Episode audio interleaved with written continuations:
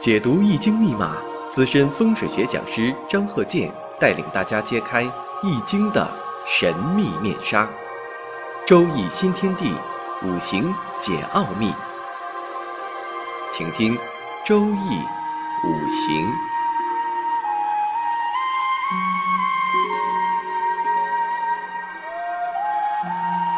上山微电台荣誉出品。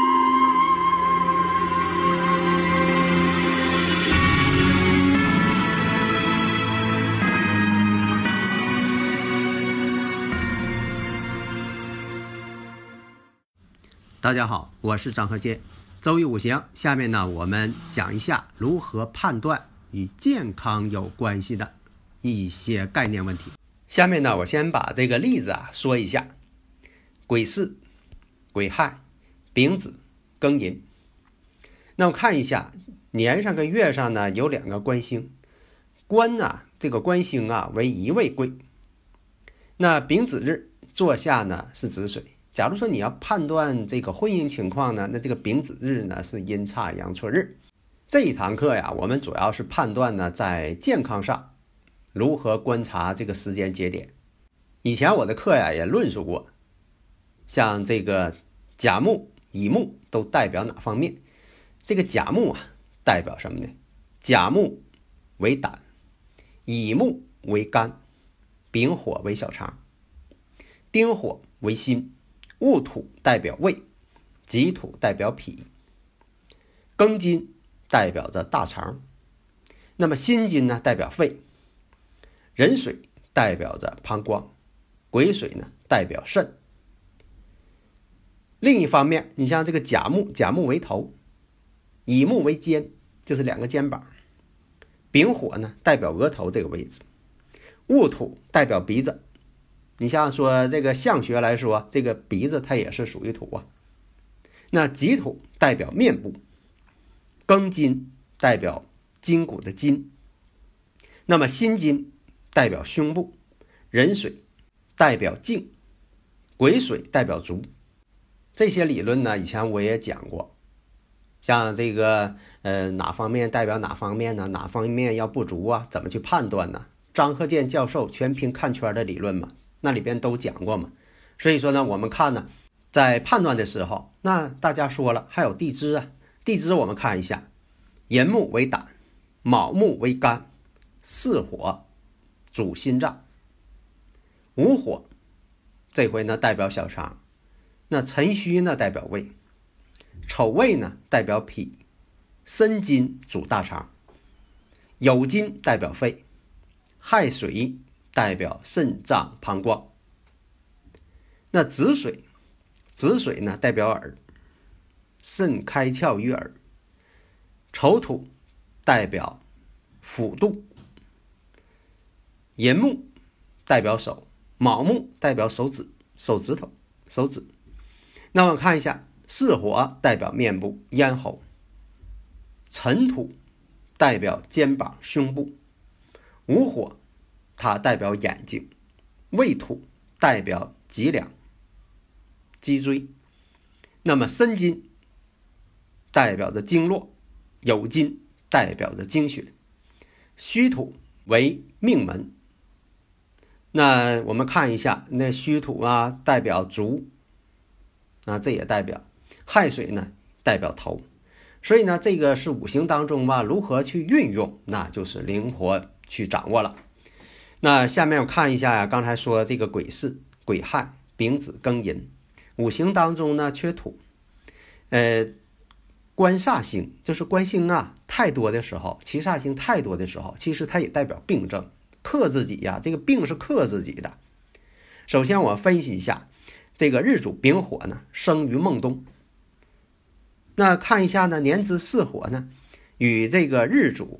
丙火呢，它们之间是通根。啥叫通根呢？就是天干跟地支之间，它们有互相联系、连通了，就叫通根。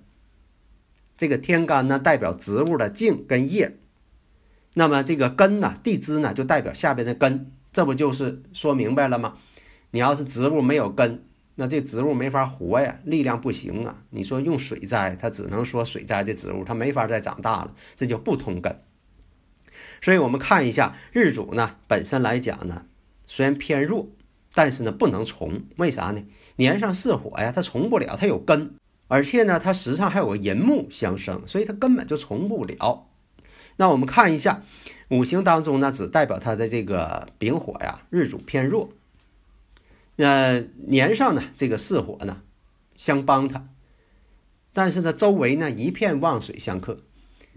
那只能是说用银木呢来进行通关，但是力度有限，所以我们看一下这个庚金，庚金来讲呢，又对这个银木啊进行盖头。啥叫盖头呢？盖头结角，盖头啊，就是说地支啊上边那个天干呐跟它是相克的，把头给盖住了，这叫盖头。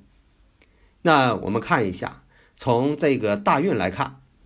运势正走到了这个庚申，所以有的时候相克呀，并不是说这人一，呃，天生一生出来天天被克，他不是那样，他有一个时间节点发生的引发的年限。那看一下呢，这庚金，庚金的这个力量，对于这个寅木来说是个克字，喜用神被克嘛。那我看一下，在这个运势当中，在这个庚申大运当中，又出现了一个。庚申年，这就叫顺运并临嘛。顺运并临以前我也讲过呀，对自己、对这个自己家人都有影响。那接下来庚申年，然后就是辛酉年，全是金旺的时候。况且呢，这个啊顺运并临已经在这个庚申年的时候出现啊。你要把这个年呢都是哪一年呢？记住，你像庚申年就是一九八零年嘛。那么呢，我看一下这个。丙火行到了这种状态了，庚金呐对这个寅木啊，特别是啊这个庚申，庚申对寅木呢是相冲又相刑，而且呢与它这个原局形成了寅行巳，巳行申。你看这形成三行了，这些都是一些暗号，都是一些信号在告诉你了。那么这个病症啊本来是这个丙火上的，但是呢我们看一下它这个顺应病临出现的都是跟金有关。寅行巳，巳行申，而且是庚申年，啊，辛酉年，都是跟金有关了。金呢，刚才说了，代表大肠的位置，大肠的位置属金。在这里呢，我也想要讲一下，你看这个人呢是丙子日，丙子日呢也是阴差阳错日，也代表婚姻上会出现问题。一般有讲这个阴差阳错日，都会出现呢离婚的征兆。啊，至少要离婚一次了。他是说从这个性情上、感情上，哎，他都受这方面的影响。还有岁运并临，岁就是年岁的岁，运呢就是大运的运，岁呢就代表年的意思，年岁嘛，就是年跟运相同了，叫岁运并临，不叫岁月啊，岁运并临。那么这个人如果说他要是从事事业，那就是从事公职，公职为好。假如说，那你说他很多人在那个年代，他有的是下海经商，他行不行呢？经商则不行，不是说谁下海都挣钱，谁经商都能够发什么财啊。所以说你得看什么形式。就像以前这个有一个故事，说有一个这个黄金国，这个国家呀遍地都是黄金，所以他认为黄金呢已经不算什么了，太普通了。缺什么呢？缺少这个食品、蔬菜。粮食，那么呢，就有一个商人呢，就是把这个蔬菜呀给送去了。什么蔬菜呢？大蒜。因为这个黄金国他没见过，所以说把这大蒜呢奉作最珍贵的物品，然后呢用他遍地的黄金给了这位商人，就说你给我多少大蒜，我给你多少黄金，等体积的一麻袋大蒜换一麻袋的黄金。那么第二个商人，你看，哎呀，这是个商机，他马上呢就弄了好几车的辣椒给运过去了。他以为呢，就说我有几麻袋的辣椒，就换你几麻袋的黄金。但是这个黄金国呀，认为呀，用黄金呐已经表达不了对这位送辣椒的人的感谢，怎么办？把上回那个最珍贵的大蒜换给了这位卖辣椒的人。所以啊，这时机就错过了。所以说呢，在这个商业过程当中，或者是在人生的旅途上，那这个时机很重要，你必须把握住这个运势和流年。但是呢，你把握时机也得看看，你别像呃这个五行啊，你说这个庚申年、庚申运啊，顺运并临，你想干啥都不行了，身体都不行了，得做手术了。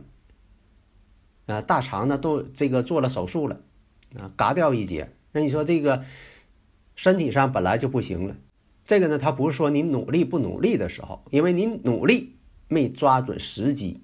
那这个五行呢，你要再分析其他方面，还能分析出来。你像他年月有四害相冲，一马相冲啊。那么时上呢有庚金，庚金无根呢，这样人是不能做生意的。如果走公职呢，官星太多，官星太多反而成七煞。公职反而不高，升不了太高的地位，所以官是一位贵，而且呢有官印相生是最好的，所以在理论上与实际必须相结合。咱们下一堂呢接着讲其他的例子。好的，谢谢大家。